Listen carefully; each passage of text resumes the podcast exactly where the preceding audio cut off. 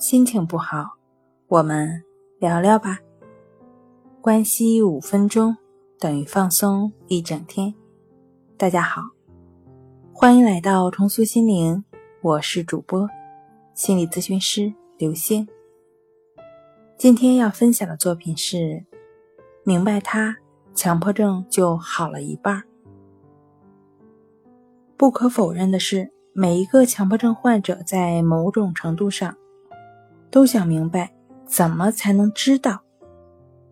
不同的是，只是他们用的方法。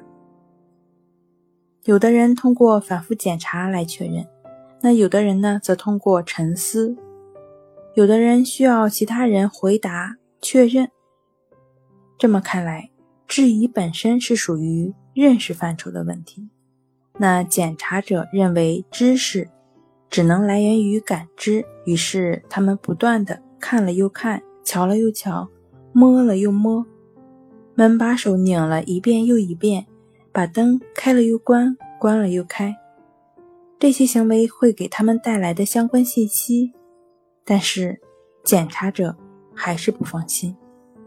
与此相反的，沉思者并不满意知识来源于。我们的感知这个结论，他们是唯心派，他们不相信自己的感知，而是必须要把这些东西在心里反复的琢磨，尝试通过自己的想法想出一个正确的答案。所以，当父母、医生或者其他人安慰，或者向他保证没关系，你没有伤害任何人，他可能都会这样回答。每个人都这么跟我说呀，但没用。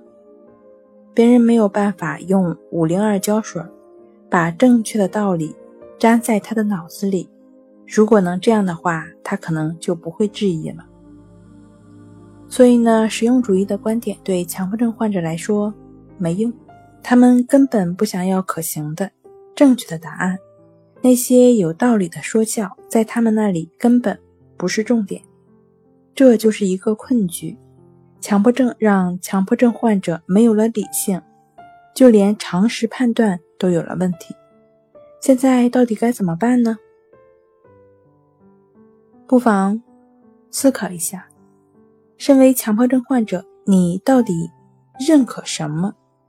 你一天总有那么一刻或者几次会停止检查，会不再质疑，那个时候。应该确实发生了什么事儿，然后你觉得 OK 了。在那段时间里，他们借用朋友的判断，或者通过朋友的知识，可以对自己说：“我知道门已经锁了，或者我知道我没有伤害别人。”一遍一遍地问同样的问题，这种方式对你的病症没有任何帮助。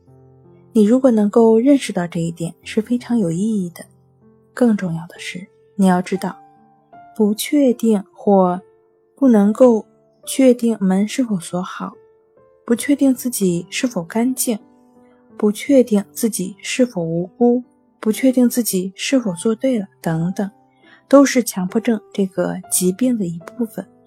你的强迫性感觉，你的怀疑论，都是这个疾病的一部分。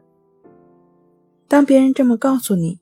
你至少会觉得有人能够理解你，这对缓解你的痛苦和焦虑能够提供一定的帮助。好了，今天跟您分享到这儿，欢迎关注我们的微信公众账号“重塑心灵心理康复中心”，也可以添加 s u 零一一二三四五六七八九与专业的咨询师对话。你的情绪，我来解决。那我们下期节目再见。